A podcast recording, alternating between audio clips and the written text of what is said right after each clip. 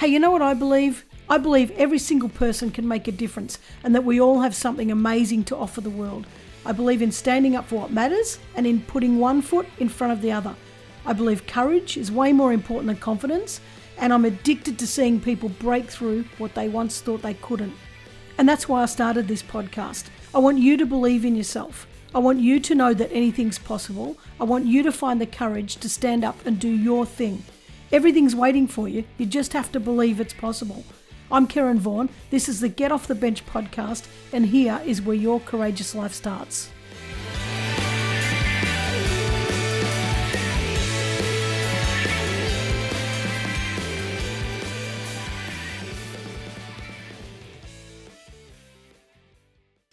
Hey guys, and welcome back to another week of the Get Off the Bench podcast. Hope you've had a great week. Hope you've got a few of your things off the bench. Hope you've really started using this time to think about how, what you can get going and you know doing things a little differently. Hope this podcast is inspiring you. And talk about inspiring. Today I've got a great guest, Jean Kitson. Some of you will have come to our Girls at Hammers conference a couple of years ago in 2018, and Jean was our guest speaker, and we just fell in love with us. So I'm bringing her to the podcast today, and uh, I just want to read a little bit about her first. So, Jean's highly revered for her work as a performer and scriptwriter for stage, television, and radio, and has been a regular columnist with a variety of magazines and newspapers. She has appeared in a number of films and is also a regular guest on ABC Radio. Jean is a very experienced and highly sought after MC, keynote speaker, panelist, debater, and facilitator of conventions, conferences, and awards nights. She was a founding director of the National Cord Blood Bank, the inaugural chair of the Australian Gynecological Cancer Foundation, and a founding ambassador for Ovarian Cancer Australia. Jean is currently an ambassador for several foundations and the patron of Palliative Care Nurses Australia. She's a strong advocate for women's health issues, and after being invited to speak about her experiences of menopause at the National Press Club and realizing there was a huge need for real information, Jean published her book, You're Still Hot to Me The Joys of Menopause. Her book, Tongue Lashing, was released in 1998, and in March 2020, Jean released her third book, We Need to Talk About Mum and Dad A Guide to Parenting Aging Parents. Jean's also a wife, mother, and a daughter to gorgeous parents that we will talk about in this interview. So, welcome, Jean. Thank you, Karen. What a what a lovely introduction. Everybody says that. I'm trying to work out if there's a career in that. Yeah, I'm definitely, definitely. Just you know, because I could, I you've encapsulated it and and yet made it sound important almost. It's fabulous. I don't know how you've done that but it sounded good to me. I want to meet that person. Oh here she is. Oh god. So how are you today? I'm I'm really good. I'm I've been I I don't know whether you can hear that. We've got a border collie pup. He's outside, but he's he's um barking at I don't know what, maybe the chooks we've got. So, so I'm I'm going well. I'm feeling lucky to be in New South Wales and not locked down like so many of my friends mm. and family are in Victoria at the moment. So I'm sorry that that's happening to you down there. That is really really challenging and must mm. be distressing for so many people. And yet, so many people um, are also finding it a bit liberating, I suppose, not having to go anywhere, just stay home. mm, I think it's um, I think it's sad for the people that are suffering, you know, mental health issues. But at the same time, it probably sounds a bit selfish, but I'm I actually like that people are not knocking at my door all the time too. That's you know getting getting some things done and getting some downtime and actually really enjoying the family. So I suppose you've got to look for the silver lining, don't you? Yeah, you do have to look for the positives. And I'm one of those people who just always am you know, am doing something. And I get mm. in the mm. car a lot, and I find that I've changed that habit of having to go and do something. Oh, I better get in the car and go there and drive there. And I mm. still am able to see my elderly parents. They're an hour and a half away. So I go to them quite regularly on week um, during the week, and um, and that's good. I can still do that. And even in the lockdown I, in, we had in New South Wales, I was still able to do that because there was elderly people living next door to my parents in the unit next door in the retirement village and and um, beautiful Val, she fell and broke a hip and ended up in oh. the hospital and she no one could visit her and oh. then she went to rehab and then she died and during that time all of you know there were there was only allowed one designated person to visit so that sort of that sort of tragic outcome and mm. tragic uh, effect on people's lives so her husband has had a really hard time and they couldn't have a funeral and oh. yeah really it's been so difficult for so many people on that level the we already suffer with sort of not being able to connect as often as we'd like to with with people but that that was really hard so i really appreciated the fact that i can still see my folks and nag them yeah there that's right. An hour and a half though that's a fair distance to drive each well, nearly every day, isn't it? Oh yeah, yes. But I that's when I do all my phone calls. So you would have oh. noticed that when we were talking about this, I've go, yeah, yeah, let's do that. Yep, that's fine, that's good. And then I have to email you and go, well, what did we decide again? yeah, and in between it's Hong Kong, move over, you bastard. well, I hope not. I certainly hope not. I'm 100% focused on the road. I've been driving since I was 12. I, I, you know, pride myself on my driving. I love driving. I find it so relaxing. I just love it. It is actually. I used to do a lot, you know, drive an hour to work like a few days a week, and I'd always listen to podcasts, and it was my downtime, you know, where I get new information. But I haven't listened to pod. I shouldn't say that, but I haven't listened to podcasts for months. But well, as often as I did. But it is a it is a really good time, isn't it, to yeah. think about things and yeah people say they're listening to podcasts while they walk and so yeah. You can, do you walk karen? Do you go for walks? You're too busy. No I, I live out on a farm. We've only we walk up and down the driveway. That's nearly a kilometre each way. So we do oh, do that. yeah that's a walk. But, but I, I, I walk around the farm you know we have to feed all the animals and you know do all that sort of stuff. So no we don't get out enough. We we dance every morning every single oh, morning I love it. yeah. We get up. We, we yeah, so do we. Well, it's it's so much better than doing the boring exercises. So we dance for about three or four songs every morning, and yeah, that's how we start our day. It's fantastic. What sort of music do you use? Rock and roll. Oh, it, oh, anything that's got a bit of a beat, you know. Um, we used to, we started with Kokomo. Yeah. Oh, you know the Beach which, Boys. Oh yeah, yeah yeah, way down I'm, a Kokomo. You know, yeah, yeah. Goes, of course, Beach Boys. Aruba, Mahama.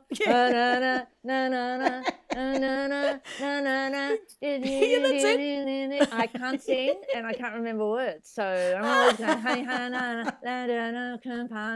oh God, you'd be very distracting dancing with you, wouldn't you? I, oh, I, I, yes, but I, but dancing, you, you know, I think that should be. Uh, I think it should be compulsory. Compulsory to, to sing dancing. or to dance. Yeah, dancing. I know. It's such a such a good way. You know what? It actually starts your day really really well. You know, you you you come out into the kitchen in a good mood. You're already singing, dancing. You know, and it's just a great way to start your day. Fantastic. Brilliant. Yeah, that's mm. brilliant. I've got a, a friend, she's uh, 75 now. And whenever I go to her place, we went to college together in Victoria to um, a place called Rusden State College. Yeah, it was a teacher's Rusden, college. Yeah. yeah. yeah, And that's where. In Burwood? Um, no, ours was in um, Clayton or somewhere. Oh, yeah. Um, yep. Near Monash. Yep. Yeah. Yep. I don't know what you call that suburb. I forget what it's called. Yeah, Clayton, I think. Or anyway, it's right near Monash University not the Burwood yeah. campus. And and um, so we did dance together. I used to do eight hours of dance a week. Oh, geez. I'm I'm one of the first dance teachers, qualified dance teachers in Australia. There was about twelve of us. And we really? were the first qualified dance teachers, and none of us could dance. And the poor woman who'd spent her entire career trying to get dance as a teaching qualification, she tried to get rid of us in our last year because she thought, she looked at us and thought, oh my God, these are, these are going to be my first graduates who are graduate dance teachers, and none of them can dance. so that's why it's not on your bio. no, well, no, no. I, I often put teaching. I was also a drama and media teacher, drama, media, dance teacher, and I and my first year out was my last year out. So I was never a very good teacher. I love it. Well, you're certainly a, a very good celebrity. You've done a, a, lot on the, you know, stage and screen and that sort of stuff. So I'll start by asking you this. You know, so what I think is is really good is that you're uh, you know, a lot of people say, well, why do you want to be a celebrity? And there's some, you know, some people who answer with, oh, it's my ego, you know, I just want to be looked at and everything else. But there are others who like to be celebrities because you get this great platform, you know, and, and you can sort of start spreading med- messages from that platform, which is which is what you've been doing recently, not early, not in your earlier comedy years so much, but lately, you know, with your two books about menopause and um, you know the aging journey so Uh, tell us about your life a little bit. Like how did you end up in the celebrity world? Well i have to say that when i was growing up we didn't really have celebrities. I mean there were people who were famous but not like now. Everyone is wants to be a celebrity or you've got these cele- celebrities have this enormous status. Whereas when i was growing up there were famous people but they were famous they became famous because um, they were really good at what they did, and you know, mm. or they had they were Hollywood movie stars or something like that. So there was fame that people um, that people had and other people aspired to. Uh, celebrities was sort of a different category. I don't even remember what that sort of that category was.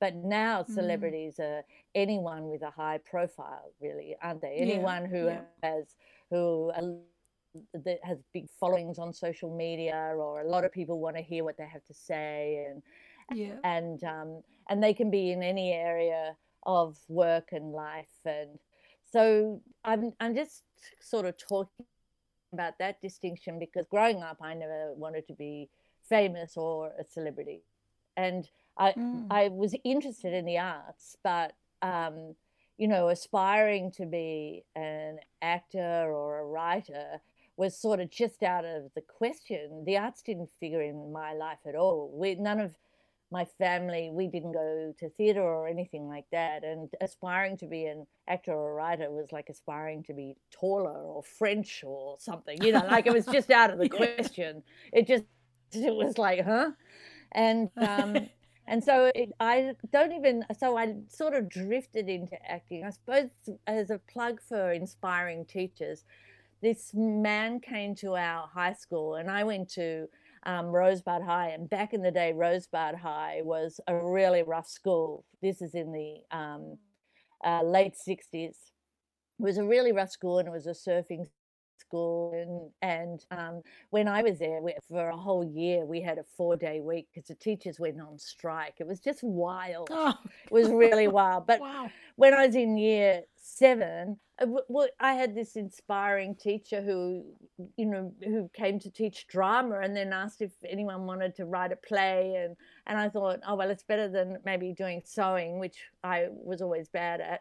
And so, anyway, I wrote, a, I, I wrote a play and kids performed in it and I performed in it. I think I wrote the lead role for myself. Why wouldn't you if you're writing it? And anyway, I realized I really loved doing I loved doing things like that. I loved writing and being on stage, but still, I never thought of acting as a career.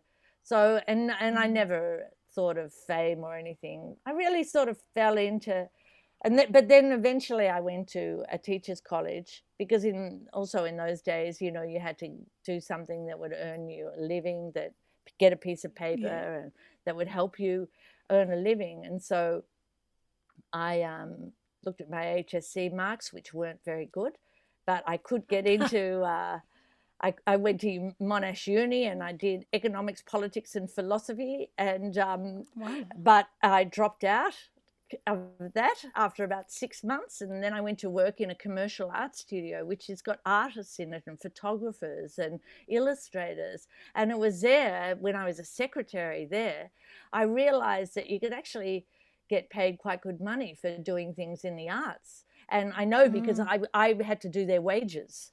And so, so I thought, oh, you know, like maybe the arts can be a job, and that's when I found Rusden, and Rus- and I did drama, media, and dance, and and um, and and then started my acting. I'd always loved comedy when when everyone mm. else was doing sort of serious uh, plays and serious, uh, you know, TV. Yeah, shows. I I just yeah. loved taking the Mickey out of things. So I sort of fell in into comedy, but and then then of course um, I was doing uh, jobs at the Last Laugh and at um, and, and met a lot of comedians, a lot of fantastic comedians, and ended up working uh, with Let the Blood Run Free, which was included Lynda Gibson and yeah. um, Pete Rowsthorn and Brian Nankervis, Dave Swann, Helen Knight, um, Mark Cutler, and we all did improvise around this hospital drama. And we started off just doing, and none of us were in it for fame or celebrity yeah. status. We did it because it was just so much fun. and the audiences really enjoyed it. And we just sort of chuffed along. That was in the mid 80s. And then that sort of grew. And we went from an upstairs show to a downstairs show in the, in the Last Laugh Theatre restaurant to doing festivals. And then you meet other comedians. And, and then I got a job with the big gig, which was um, a television show that was yeah. in 1989 for till 1991. I think we did five series, and um, and the big gig gave me this sudden fame, which mm. I hadn't even known really existed. That sort of thing. We were getting nearly two million viewers, and yeah. suddenly you're in magazines and in newspapers and people want to know who you are and they want to talk to you and then getting that was amazing because i didn't realize um, what fame fame could do. And what it what it can do is i mean at the time when you when you're famous you're really busy because you're famous because you're doing stuff. So you can't mm. really just sit back and go, I'm famous, because you yeah. have to keep doing stuff and you're working really hard and people want to employ you. So you've got all these jobs on the go. And yeah. then I got, you know, and I met my husband on the big gig and we had a baby and I'm doing radio and television. I'm writing columns in newspapers and you can't sit back and go, whoa, this fame thing's so great. You know, let's go to a restaurant and maybe someone will buy me some champagne. You can't do anything like that. You're just working flat out because yeah. suddenly going from a lifetime of just scrabbling around and doing only doing jobs that you create yourself in the arts like festivals or you know our small our group doing let the blood run free and trying to create a momentum and mm. but it's suddenly you're being inundated with offers for work and so then you make hay while the sun shines. So you work like mad. But mm. as you said in the beginning, the thing about um, that which I hadn't realized is that then people want you to um, help them with their causes. And mm. I hadn't really had any experience of that. And my first experience was rather, um, it was awful really, because Lynda Gibson, who is a fantastic comedian, and we shared a house. And she got she got uh, became unwell and we didn't know what was going on and eventually what happened it turned out she had ovarian cancer mm. so then she and another woman karen livingston whose mum had died of, of, ovarian cancer they formed a group a, an organization called ovca ovarian cancer organization and they had their first fundraiser and and i was asked to be their MC and an ambassador. So that was in like 2000. So we're talking yeah. nearly 20 years ago. Well, we are talking 20 years ago now. Yeah. So it was around 2000, 2001. And sadly, um, uh, Lynda died of ovarian cancer. But then I became, then Ovarian Cancer Australia became I mean, uh, OVCA became Ovarian Cancer Australia, and then I was an ambassador for, for them. And then um, I got approached by uh, people in Sydney because I'd moved to Sydney in that time and approached by a professor who said, Look, it's not only ovarian cancer, there are eight different gynecological cancers that women can get, and none of them are getting the funding they need. Wow. None of them getting any sort of money like breast cancer does. And we've seen mm. the great inroads of breast cancer, and and I want to set up an organization. So then I and we want you to you know help us. And I and I was a chair but uh, we set up this organization um, but for and and then in the meantime my mom has macular disease. And mm. someone found out that my mom had macular the macular disease foundation found out my mom had macular disease. So then they asked me to be their their ambassador. Yeah and then there was um, and then in the meantime a neighbor came down and she was starting this wonderful organization called raise which is youth mentoring and asked me to be their ambassador yeah. and then there's youth homelessness Taldumande which is um, a Sydney-based youth homelessness and crisis uh, centre, and they asked me to be their ambassador. And suddenly, into your life comes this amazing, these amazing people who mm. are doing incredible things for the community and making a huge difference. Yeah. And I could do something that um, to help them, not much. All I do is that I do their, I'll MC their fundraisers and I'll, I'll, I'll do interviews for them or I'll, you know, mm. and, yep. and, you know, and now I'm supposed to be social media, media, to, you know, putting it on social media, but I'm a bit, yeah. I'm a little bit slow on that. So when if I look back on on fame, I think you know I it wasn't an asp- uh, no one I never thought about aspiring to it. If I had, I think now that I'm not a celebrity, because I'm not a celebrity anymore. No matter what you say, Karen. I don't. But I'm, I'm the boss. not. well, you're the boss. For now, I will be.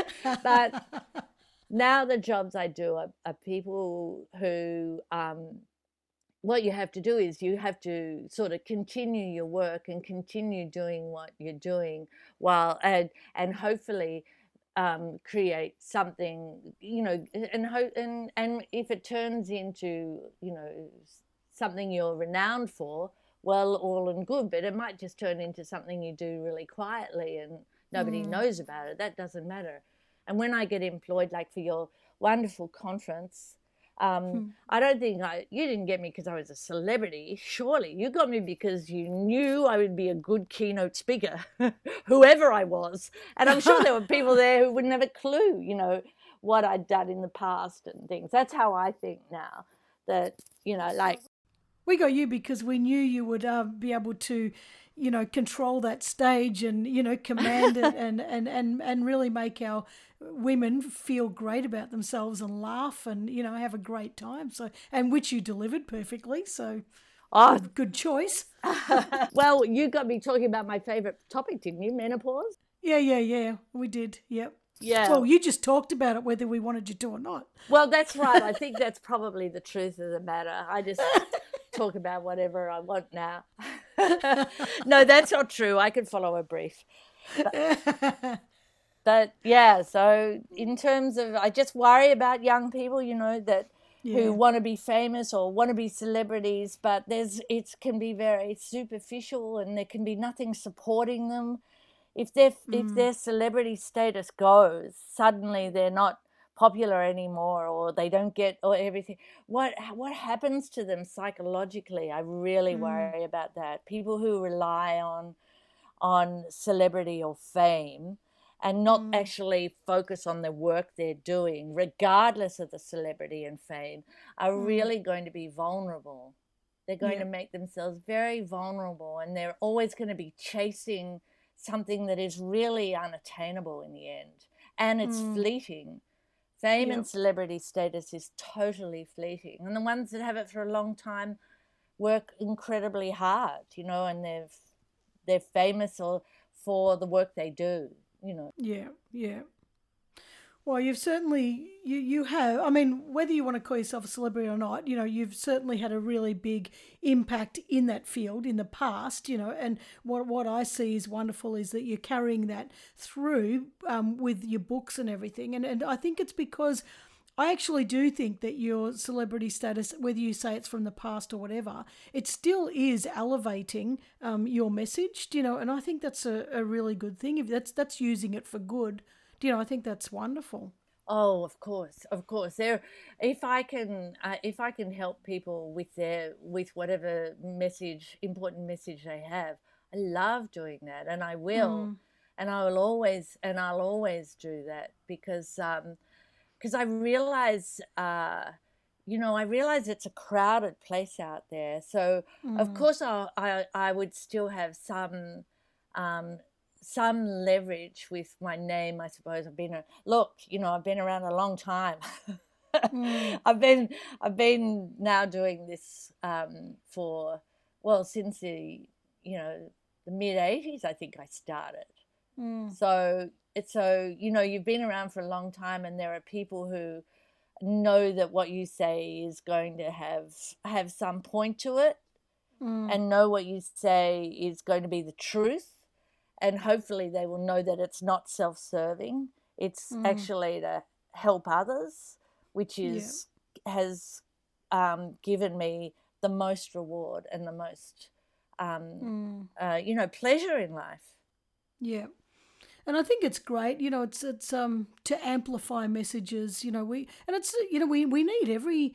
You, you're right. It's so noisy, so we need every uh, voice that can be amplified. You know, can be leveraged. Um, through all that noise. But one in particular, you know, your, your menopause book, like that's, you know, I remember reading um, a bit about what, what you thought about this is that you were, you know, you realized that this, I think it was 1.5 billion or something women at any one time, you know, in Australia, just in Australia, uh, have got, um, are going through menopause. And yet it's discussed hardly ever, you know, and it's played down and it's it's almost made a taboo subject, you know, and so you've sort of uh, thrown this book out there, you know, looking absolutely glorious and stunning on the front cover.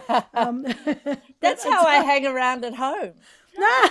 in a red ball gown with a fan and lying on the veranda. Hey, Patrick, me. get me a drink. Peel me a drink. um, Every woman in the world goes through menopause and it's not talked about. And when I hit menopause, I was on stage. I was addressing like all these tech heads, and they were mainly young guys in their 30s. And I'm up on stage, I'm in full flight, I'm wearing this silk blouse, and I start feeling perspiration on my forehead. And I start wiping my forehead, and then I'm feeling it's running down my neck. And then I'm feeling, I'm, what am I sick? Have I got a fever?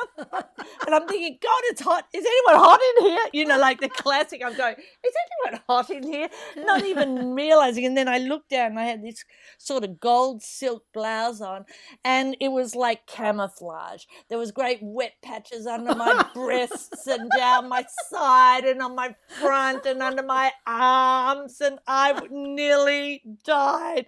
And I went home and I thought, what's happening to me? and of course, it was menopause. And I asked friends, and you know, and I'm asking everybody, what, what do you do about it? And people are going, oh, well, there's crystals and rosehip oil. And I'm going, oh, come on, save me. And for God's sake, don't go on HRT because that'll just kill you. You'll get breast cancer or whatever, and you'll just die if you take um, HRT, don't do that. And I just couldn't find the truth. And then, and, mm. um, and I couldn't control it. And I was asking, and people didn't want to talk about it. So I started talking about it, and I started talking about it just openly and on the radio and or not as a topic. I just mm. bring it up. I go i'm sorry i'm a bit hot i'm menopausal i don't know what the frig is going on but could you ask me that question again?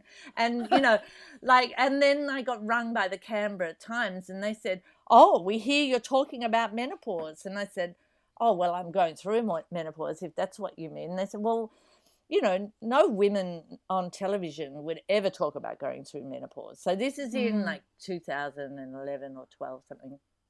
Yeah. And I said, "Oh, don't they?" And they said, "No, no no um, women, you know, celebrities um, would talk about going through menopause because they fear that it ages them, that they will be sidelined, that they would be past their use by date, that they won't be attractive anymore. That um, and and this can be true because you know television producers have been known to say we don't care how old she is as long as she doesn't look it, you know, like mm, for yeah. older women. So so anyway, I, I talked to this woman for about an hour and a half, and then there was a, a piece on me and menopause, which was about you know like I don't know. I was going to say two inches, but I forget what that is in centimeters, like three centimeters long. It was only a short article. But the National Press Club read it. And they said, Do you want to come and talk to the National Press Club about menopause? And I went, Oh, okay, sure. So I was like terrified, as you can imagine. And so I just wrote a speech about menopause and and talked about it without really knowing anything about it. So I talked about menopause, and then Pan Macmillan, um, Ingrid Olson from Pan Macmillan, got in touch with me and she said, Do you want to write a book about menopause? So that's how the book came about. I'd been talking about it. And then once I started researching menopause, I just saw how many women are controlled and fettered and and just and and struggle with menopause and have no help and no support mm. and think they're going mad and are given conflicting ideas and are terrified into not taking the treatment they actually need mm. so when you speak to all the experts out of all the women that go through menopause about a third are going to have serious symptoms that impact their lives that have a mm. huge effect on their their relationships and their work because you know your hormones are very powerful and if you're one mm. of that third of women who have serious symptoms where you, you know you do feel you can you um you know like you you don't sleep for a start so you get sleep yeah. deprivation you can't it's very difficult to go out because you get hot flushes and for some women hot flushes include suddenly going into like a fountain of yeah. sweat and then passing out people get wow. nausea and and women you know high up ceos and that have said oh yeah you know they would get flustered and being flustered mm. as a ceo is not a good look and they were all too even in the boardroom they were too scared to say can someone open a freaking window in here i'm having a hot flush you know like yeah so you know i um so there was so much fear about it and taboo mm. and when when I started talking about it, a woman in my local supermarket said, I hear, you know, you shouldn't be talking about these sort of things. It's private women's business. Oh, wow. Yeah. And she hissed at me, and I thought, gee, I, I need to talk about this a lot more. yeah. oh, God. And so it's, I know what you're saying because I uh, started off with the hot flushes, but then it got to this like volcano, you know, erupting inside me. And a, I just uh, you can't even think. You no. can't you can't think. You can't do like what was I doing? You know, and you can't even listen to people. You're just like oh, you oh, you're just trying to survive just for you know two minutes or yeah, whatever, exactly. however long it takes. Exactly, and then people you know would sneer if you're in an office you know, mm. like um, one of the women I interviewed, she said one of the young, she was a high up in in bureaucracy. She's high up, and she said one of the younger women came to her and said, "You know what's problem? The problem with this department is full of menopausal old bags." And oh. and this woman looked at her and said, "I'm menopausal," and she went, "Oh, oh, I didn't mean you." But there's mm. terrible um, prejudices and there can be ridicule so we have to talk about it so it's not like because in the old days people used to go oh roll their eyes and go oh what do you expect from that woman she's on the rags you know and we all oh, scuttled yeah. around and hid the fact that we had periods and periods mm. were seen as embarrassing and shameful and we'd be sneered at for all sorts of things that made us feel incredibly self-conscious and mm. and and humiliated. We'd be humiliated for being w- women. And this is what was happening with menopause, and I just couldn't understand it. And and I just didn't understand why it happened. So I asked my mum, and this is in, in my book, I said to mum, did you go through menopause? And she goes, Oh my God, it was the worst five years of my life. and I said, First of all, I go, Five years. And then I thought, This is a woman who's been through the Depression and World War II, and menopause was the worst five years of my life. I go, oh, this is the. I said, well, you know, Mum, you used to tell me about how horrific childbirth was, and you know, all the every single minutiae of all the horrible things that have ever happened to you, you know, in with childbirth. Why didn't you ever mention menopause? And she said, oh, we just didn't. Like no one mentioned menopause.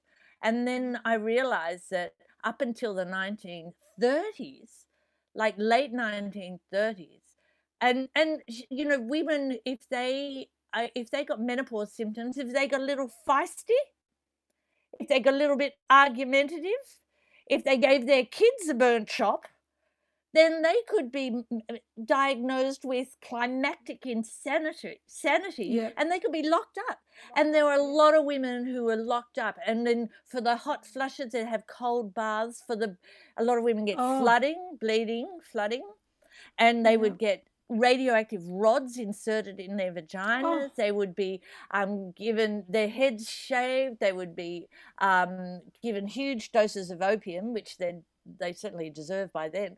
But you know they were just treated like they were mad so people no wonder women became very quiet about menopause. Yeah. and mum worked for doctors in the 60s and i said but mum when you were going through menopause you we were actually this was the sexual revolution. This was the 60s and you Mm. worked for doctors. And she said oh they wouldn't have cared. They would have considered it as women's problems. And you know Mm. and then my dad said women's problems and men's problems which is absolutely Ah. but it's incredible to think there's still this resistance. You know, we'll put our kids on. Well, I put my kids on on you know the pill and things like that for their Mm. skin, of course, not for contraception. But um, yeah. Yeah, right. when they're teenagers. But Yeah. you know, and without a qualm. But when it comes to women getting the treatment they need to control their menopause, um, it has all these stigmas about it. So Mm. Yeah. you know, and the fact that I think women have to hide it makes it more difficult. But if you can just say when you're getting these volcanic sort of um, flushes that cause you to be, you know, like just to, to have to deal with it, which is what Mm. a lot of women have said. You can just say, "Hang on a sec, I'm just having a, you know, a moment, just Mm. having a hot flush, or just, you know, like," and you can say it, and everyone just waits, and then it passes, and then you carry on, and they'll understand, Yeah.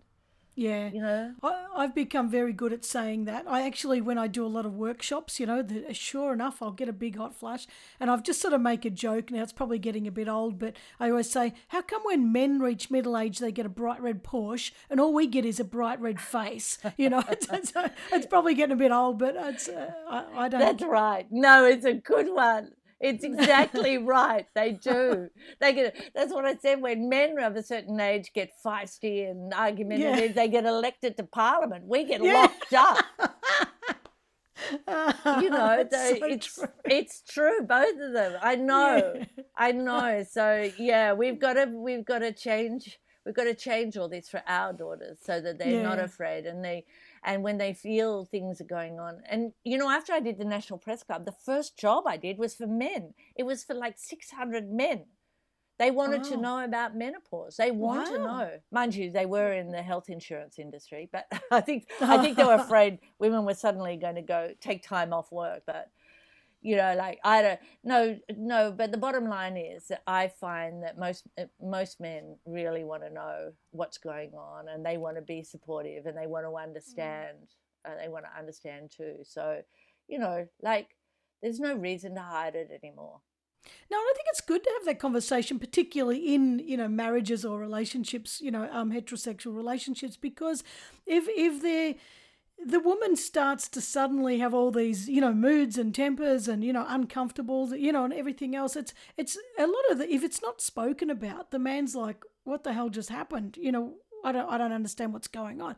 And and I'm not saying that they shouldn't learn about it but I'm just saying if it comes out of the blue it's like I don't know what I've done. I don't know what to do you know that sort of stuff. So if it's if it's have conversation around it you know it can um I Yeah. guess it can actually save relationships Oh really. yeah, I think so a lot because then the women have to, we, we women have to articulate what's going on for us, Yep. and we go, yeah I don't know why I'm just sort of feeling overwhelmed, or you know, I just you know, and and when you understand hormones, you realize just how um, how they can, which goes against a lot of what a lot of feminists want to want to actually talk about, and that is that our hormones do affect us, do make us different. Mm. To we are we we do uh, bi- we have a biological difference that is very um, that is uh, you know that there's Yep. no such thing as gender equality you know, Mm. in that way because uh, the genders are different in that way. And now, you know, like there's many genders, but Mm. yeah. But it, one um, friends of mine who um, are uh, gay, they said, "Can you actually get?" Can your menopause synchronize? You know how women always talk Yeah, about the, yeah. their Yeah, yeah. periods synchronizing. so um, I went into that, but apparently not. Apparently, women's periods don't synchronize either. We just think it does, but We just, anyway, we just know. will it, will it to we will it to so every, so someone somewhere in the house has a tampon. Yeah. Yeah, that's right. Yeah. uh, well, speaking of, um, you know, aging and uh, because, uh, you know, you only, you only get very few people, very few women get menopause young. You know, it's mostly in your fifties, that kind of thing. But um, as we sort of hit it, you know, you you talked about this at our conference too. It starts to affect your your confidence as well, but it it also starts to I think really uh, bring it to your attention that you are aging, you know, and you start to. uh, This happened for me. It started making me realize that oh, I'm getting older, you know, and, and then I started focusing on aging and not, I don't want to go into a nursing home and what's going to happen and oh my God, it's all downhill from here, you know, and you, you, you start getting all these thoughts in your in your head and it's not a very comfortable place to be and it takes a lot of energy to come back from that you know every every time you're thinking it but you've gone a step further and um, talked about uh, we talked about with your mum and dad, you know, going into a nursing home, which they're not yet, but uh, you, you, you know, that thought is always worrying for people. Um, I'm worried about it for my mum and dad, and you, you, it's kind of the same thing, isn't it? That that it's it's a bit of taboo talking about it, or you don't want to you don't want to bring it up and talk to them about their end of life and, and how they want it to be, and because you you- you're scared you're going to offend them, you're scared you're going to worry them about their age, and so you're you've written the next book called "We Need to Talk About Mum and Dad," you know, a guide to parent, parenting aging parents. What what made you do that? Because I think it's wonderful. Like it's so needed. Both of your books are so needed. Well, actually, it was when I was um, traveling around talking about menopause, and I was meeting a lot of women who were just like me.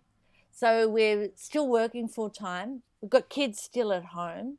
We're at a certain age. We're going through menopause, and we've also got elderly parents we're really worried about. And it wasn't the elderly parents who kept us awake at night um it, no i mean it wasn't the hot flushes that kept us awake at night or the hsc it was the elderly parents that kept everyone awake at night because i thought it was just me. I thought i was just overly worried and then i realized that so many people were in the same boat. So then Yeah. my publisher said to me in about 2015 she said do you want to write another book? And um and i said yeah well actually i'd like to write one about um aging you know and and and she said oh no no no she said oh books on aging don't sell and i said oh well it's actually not about us aging it's about our parents aging and she said Mm. oh oh okay i'll go and check so nowadays in publishing you have to go and check with distributors and make sure that bookshops want to actually Yeah. stock a book like that and Yeah. everyone said yeah so that was in 2016 i think i started writing this book and i've sort of been living this book. So not, not only did my poor family have to go through me going through menopause and then going through it again while i wrote the book but then now my poor family have to go through me discussing all the things in aging for four years i've been making i go oh we have to do an advanced directive an age you know an end of life care plan. Come on everyone and sit down at the table and say so what do you want to happen you know at the end of your life? And you know my poor patrick as you who you mentioned before my poor husband having to go through over and over all these you know terrible things that can happen and what we need to avoid and eh, you know but at the same time um, because i'm still my parents are both still alive i don't i don't feel um, so old uh, i don't Yeah. feel i'm not a I sort of get aging and I get that uh, I'm getting older, but compared to mum and dad, boy, Yeah, I'm young. yeah. I am. Yeah. I'm 65 now, and I feel still feel quite useful because mum's Mm. 95. She'll be 96. My dad's her toy boy. He's 93. But um, so yeah, I I uh, I realized there was so much pain and so much grief and people mm. felt so much guilt and regret so i started interviewing people for my book and people who has whose parents had died 10 years ago would just burst into tears and oh. say well you never felt like we did the right thing for our parents at the end of at the end of their lives and they were mm. still had enormous guilt and regret and i and i thought why is this why have we become so disconnected from aging I know we've got this whole youthful, you know, you know, we're focused on being young and trying to yeah. stay young and maintain young, and and that's disconnected us from the reality of aging. And we sort of hide our age. People we mm. put them with each other instead of with us, and we put them in retirement villages where we don't have to see them, and you'll hardly ever see really elderly people because it's very confronting very mm. confronting to a lot of people and we don't call death any death anymore we call it passing or moving mm. forward or some other euphemism so everything around aging seemed to be fraught and it seemed to it wasn't natural we'd medicalized our a- aging as well and and we didn't we'd sort of lost how to how can we do it while they stay how can we keep them connected with our families and our communities? They weren't. Yeah. so so i started writing this book and every time i tried to help mum and dad that by the time i found out what they needed and who could supply the support or where i could get the support another they'd moved on to the next stage you know? Navigating aged care was a freaking nightmare. Mm. and going on these these websites to try and find where you had to find things and calling Centrelink and trying to organize that was would just do your head in. So um, I just wanted to work out why it was so hard and why we didn't know. So this is like in my book everything that I can possibly think of mm. that you need to know. And I haven't given all the answers because my first draft was like 150,000 words, and my publisher just wow. went, uh, no, cut it down. So I've given I've put everything you need to know and where to find find it. Like you instead of giving all the answers to how to do a goodwill and that uh, you know how to make the uh, and powers of attorney and and the difference between I've given the difference between enduring powers of attorney and enduring guardianships and powers of yeah. attorney and and what and everything you need to look out for and mainly advice like get a good solicitor who knows how to do that and get and make sure your elderly loved ones have solicitors for themselves and they aren't your solicitor that sort of thing mm. so they're in a bit so that sort of advice and when to ring centrelink before 10 in the morning and when and when you ring them get a reference number because you'll have to ring about 50 times oh. and if you don't have a reference and a reference number will give the next person you you talk to an idea of where to find your conversation thread and what you were mm. up to mm. and you know there's, there's some really great great advice that'll just take a lot of the pain out and in terms of nursing homes like we're terrified of nursing homes and now with covid and we can see the nursing homes that just are not doing the right thing and yeah. haven't done it like you know this this has been going on for a long time the royal commission came into effect because finally after oakden in south australia which was that awful nursing home mm. where all the all the cruelty and neglect was yeah. finally we got a um, uh, Royal Commission. But up until then, there's been four reviews over the last 12 years, and they all say the same thing, and none of them have been acted on. So, you know, the ratio between nurses and patients was re- removed in 1997 or something like that, and that's a disaster. And how, you know, there's so many things that. Um, that should be improved, but once again, our elderly are seen as a burden. They're talked mm. about as a burden. The aging population is talked about by purse lipped politicians as a burden. So, you know, like this attitude is horrible and it's a shame on us all. It's shameful. But in my book, I've got, you know, I talk to people, and when I was researching, every website of a nursing home would go there are five important questions you need to ask a nursing home before you sign up. And these are blah blah blah. And then i talk to people and they go no there's 200 questions you need mm. to ask. And i said i don't want to buy the place i just want to bed and they said mm, they sent me the questions. And i looked at them and i thought yeah i would want to know the answers to all of these questions. And if you go to a nursing home and the general manager or whoever the senior person is that you you talk to about getting a bed for your loved one, if they can't answer these questions quickly and easily, then they get a big red cross. Yeah. Because you yeah. would want these two, and they're about, a lot of them are about bacteria control. This is before COVID. Because I, you know, I deli- my book came out March the 10th, but I delivered it in January. So, you know, bacteria control, it's also um, about palliative care because most people who go into nursing homes now are at the end of their lives and they need yeah. really specialized care. It's also discussing things like, you know, nurses in aged care really are paid less than nurses in hospitals, even mm. though people in aged care have really complex needs and their and their skills often have to be a lot higher, but they haven't got the credibility because the pay rate is lower. And, you know, all these sort of things that we need to fix up about our aged care and nursing homes. But having said that, that there are really good nursing homes that are doing the right thing. We call them mm. residential aged care now, but yeah. there, there, there's really good ones. And when you find, when you do your homework, and you know you take all the steps of getting your loved one in. They they can often be. Someone was talking to me the other day. Their mother, where, where they put them into a you know a very expensive nursing home, and it's got all the chrome fittings and the water features and the free Wi-Fi for the grandkids, but the care was not good. You can, and they their mother ended up going to a place that didn't have all these features, and but the care was exceptional, mm. and she ended up sharing a room which she loved because she yeah. had company.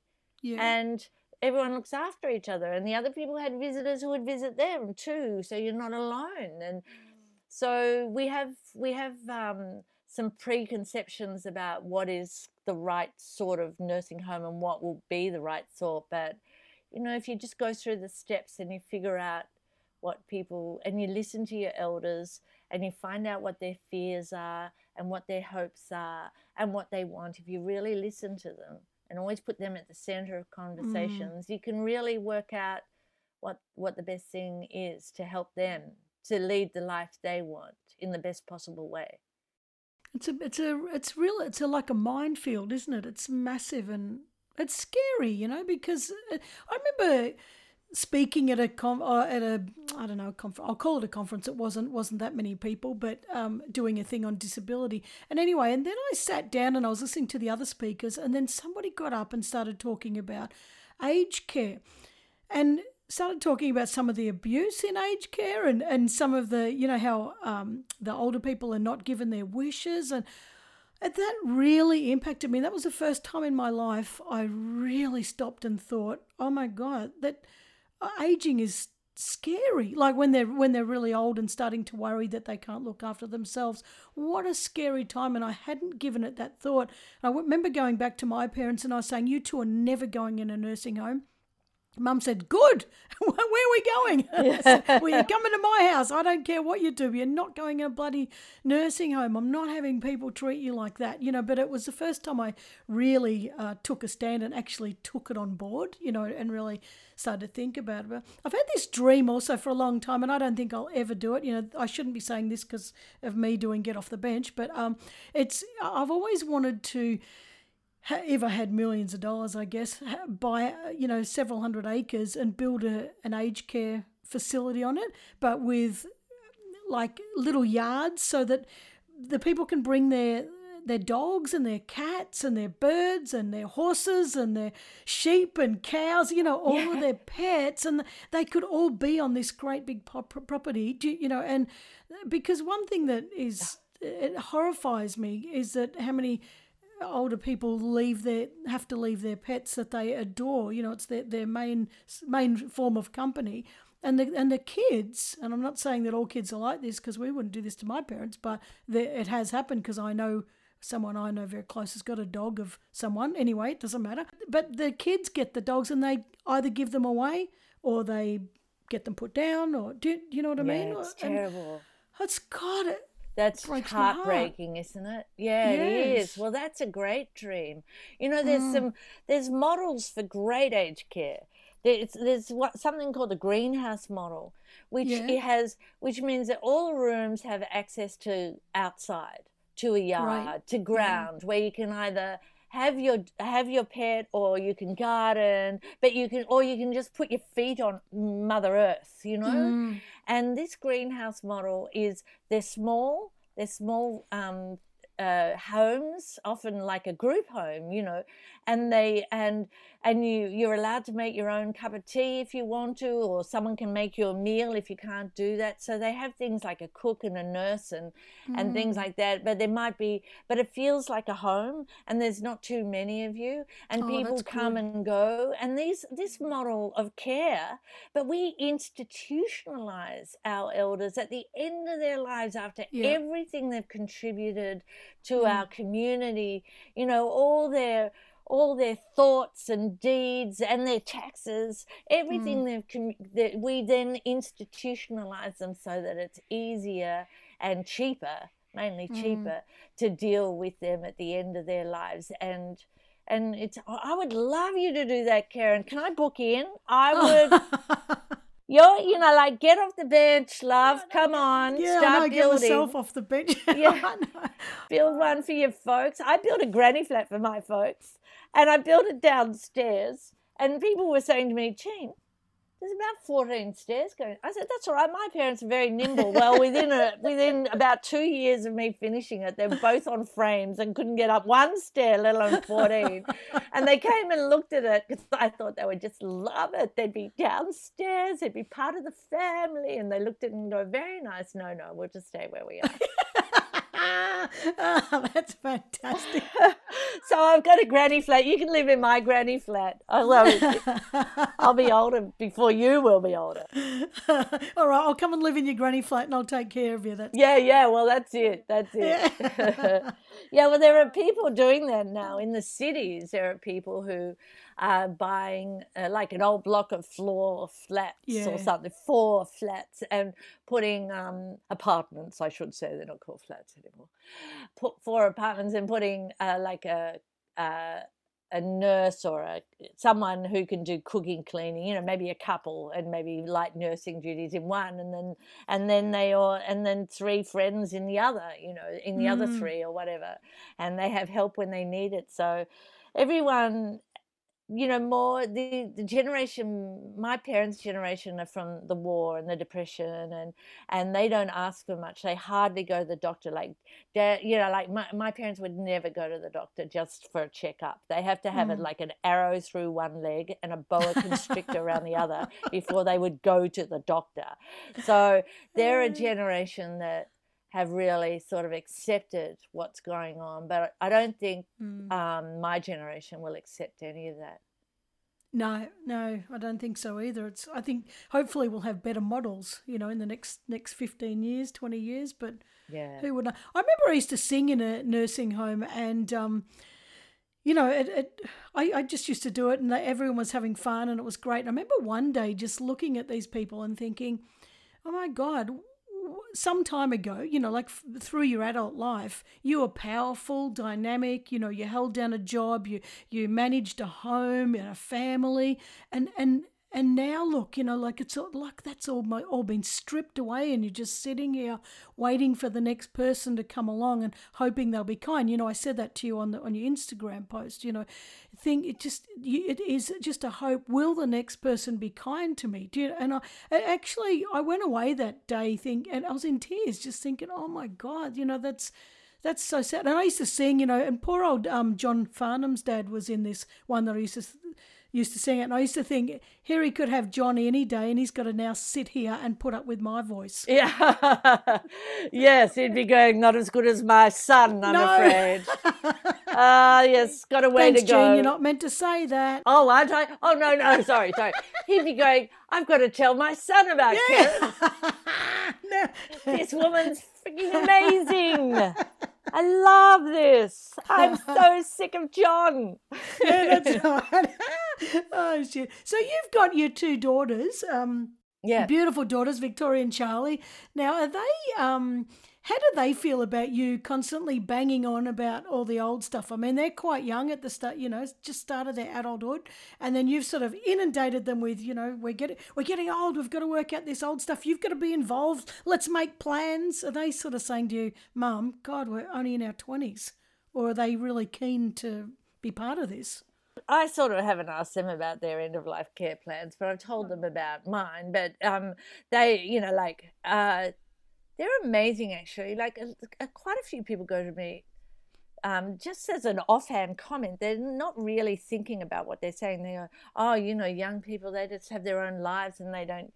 care about their elders but i i find this younger generation so my kids are both in their 20s now and um, i find them incredibly aware and uh, and and and love their grandparents and Yeah. m- miss the grandparents that have gone and spend a lot of time thinking and caring about and their their grandparents who are still here and Mm. and you might be aware of that um, website. So I find I find them really really great. You know that there's a a podcast or something called Shameless. Do you know that one? No. It's no. Melbourne. Two young Melbourne women started this amazing podcast. They've they've um they've or yeah, I'm pretty sure it's a website or something. It's a you know like something online.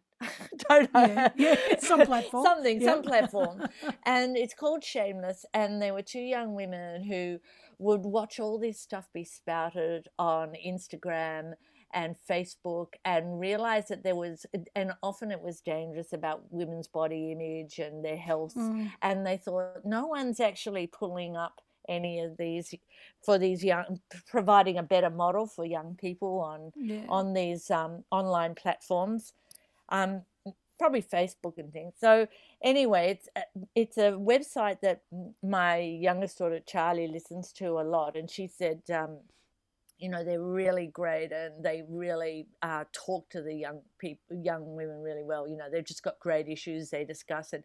Anyway, on their on their Facebook, she put my book and said, you know, so proud my mum's written this book um, uh, about helping grandparents. She they, she got 500 comments, and Oh, all these young people saying, "Oh, my mum would love that book because she's trying to look after grandma, and it's so hard for her, and Wow. and and this would be so good. I'm going to get this book because I love my grandparents, and they really are having a hard time, and they're struggling, and all these very uh, aware, astute, articulate." Um, you know, empathetic comments from Wow. young people in their twenties about about their grandparents or about their Isn't parents after. fantastic? So I, it's I think it's fantastic too.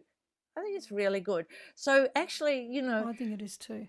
although I say I wrote this book for people my age looking after my parents, I actually wrote it for my kids so they know how to look after me. There's always, always a There's sneaky always an ulterior motive. always. oh, that's fantastic. Well, this is it's a really um it's a really necessary conversation, and so is menopause. Like, I'm so glad you, uh, you know, I'm, I'm so glad you've been a, a comedian sort of celebrity because most comedians uh, just say the things that other people don't say. Do you know? And, Yeah, and I think that's really helped you to um put out these two two conversations that really need to be heard. Speaking of conversations and all of that, you're going to be joining us for our uh, Girls with Hammers on the Couch um, session on the 1st of October. I can't wait. Which an online event. We can't wait either. We're absolutely busting to bring you to our audience again and you know that's going to be fantastic so we can touch on you know talk about these issues and um you know answer some questions and that'll be really really lovely and really really Oh yeah, I'd love to. Yeah, I'm really I love answering questions because it just gives you an idea of what people's main concerns are, and you know, Mm. it's really yeah, yeah. So I'm and like uh, you know, and I love I love what you're doing, Karen. You're just um, doing an amazing work and you're contributing so much and you're inspiring and I I love the name you know like I loved girls with hammers and I love get off the bench because it's like yeah yeah pull your finger out like turn off the telly stop watching farmer wants a wife go and do something well, well, then I'm going to ask you the next question about um, getting off the bench. So uh, I always finish with this, but um, so the podcast, of course, is about getting off the bench and pulling your finger out and doing things. But there's um, there's two things here. You know, you've highlighted what I often say, and that is that we only get one shot at life, and we need to make it count. So you know, we've talked about that. But what advice would you give to people who are who are aging year by year? So this is everybody we're talking about. Yeah, and and everybody. who yeah, and who have that thing sitting in their mind that one day I'll get around to it. You know, one day. What what what advice would you give them? Well, it's amazing how 20 years can go by and you're still planning it. So you might be a Mm. young thing in your 50s and thinking, oh, as soon as this happens, then I'll Yeah. do that. As soon as I retire, or, you know, as soon as something, often those sort of dreams have Mm. You know, like this coda. They have, I have to wait till this is done before that.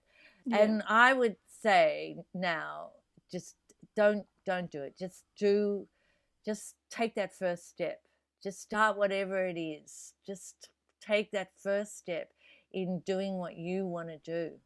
Because Mm. I you know, one someone I'm lucky because I've I have really always just done, you know, mostly, mostly done in my work, someone once said, Oh, what do you do for pleasure? And I thought, Oh my God, what do I do for pleasure? Oh my God, I don't sail, I don't cook, I don't, oh, I don't mountain climb, I hardly go on holidays. What do I do for pleasure? And, and I went home and I sweated about it. And then I realized that actually I really love my work. yeah. So, but I, you know, I always wanted to sculpt, and I was always going to sculpt. I love sculpture. It, make, it breaks my heart. It moves me like art, no other art form. I just adore it, and I never have. And I've been waiting to do that for about forty years. So, Mm. you know, I would say the first step is always take that first step. Just try it, because a lot of the time we're just afraid to Yeah. that if we have this dream and we we try it and it, it doesn't turn out to be what we wanted and it Mm. doesn't turn out to give us what we wanted then then we're going to then we feel like failures or we'll feel that then what else are we going to dream about but Mm. um i would but have courage because you know you're meant to you're meant to take that step you're meant to try it you and and you know you just you have to kick doors in sometimes you can't wait for you know an opportunity you have to make the opportunities Mm. all the time or just get on the website or whatever it is you know Mm, I agree. I, I I think that you don't. You you're exactly right. Things don't just land in your lap. Like you have to do something. And Yeah, yeah. Because you just, yeah, you do, you do, you have to, and you don't want to get to a point in your life where you just can't do it anymore. no, no. You know, like you go, oh, I didn't realize that the time's run out. Mm. I always say to people, you know, you, you, let's say we've only got 80 years. I mean, your parents are doing incredibly well 90, 98 and 93, Yeah, no- 95 and 93, Yeah, was it? yeah. Yeah, they're doing incredibly well, you know, but uh, look, the average, they say the average person lives till 80. I don't know who they are, but anyway. Um, 84, I think, for women. 84. 84. Well, if you if you wrote those um, numbers down on a bit of paper and crossed off what you've already done, it really it sort of hits you quite hard, realizing shit. Stop it, Karen. I need Stop to pull my finger out. Stop it.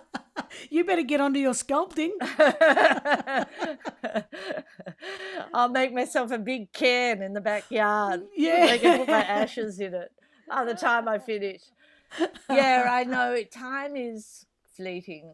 But at the same time, we don't want to be afraid of that either, you know. No, no, but that's what I'm saying. Just get up and do it now, like because it's you know time will run out, and it's like you you look back and think, well, what, why didn't I do that? Why did I, you know, what? wa- Hey, I should have done that 20 years ago.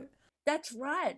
And some people have really altruistic things. They want to, you know, Yeah. they want to do something for the community and they're waiting till they have a bit more time. Just do it now. Yeah. Because the rewards too on doing something like that will be Mm. will be huge in your life and may become, you know, the center point of your life. You know. Yeah. So Yeah, definitely. absolutely. definitely whatever motivates you, whether it's fear, crossing off the years, or just sort of saying, um, you know, like you no one can give you time. You can only take the time yourself. Yeah.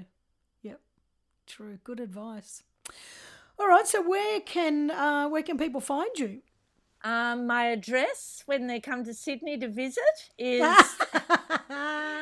uh, it's 36. Um, um, I, they can find me. That's probably the easiest place to find me because I've got Instagram, but I'm getting better at that. And Facebook, I answered someone on LinkedIn the other day and they said, I sent that message two years ago. I went, oh, okay, sorry about that.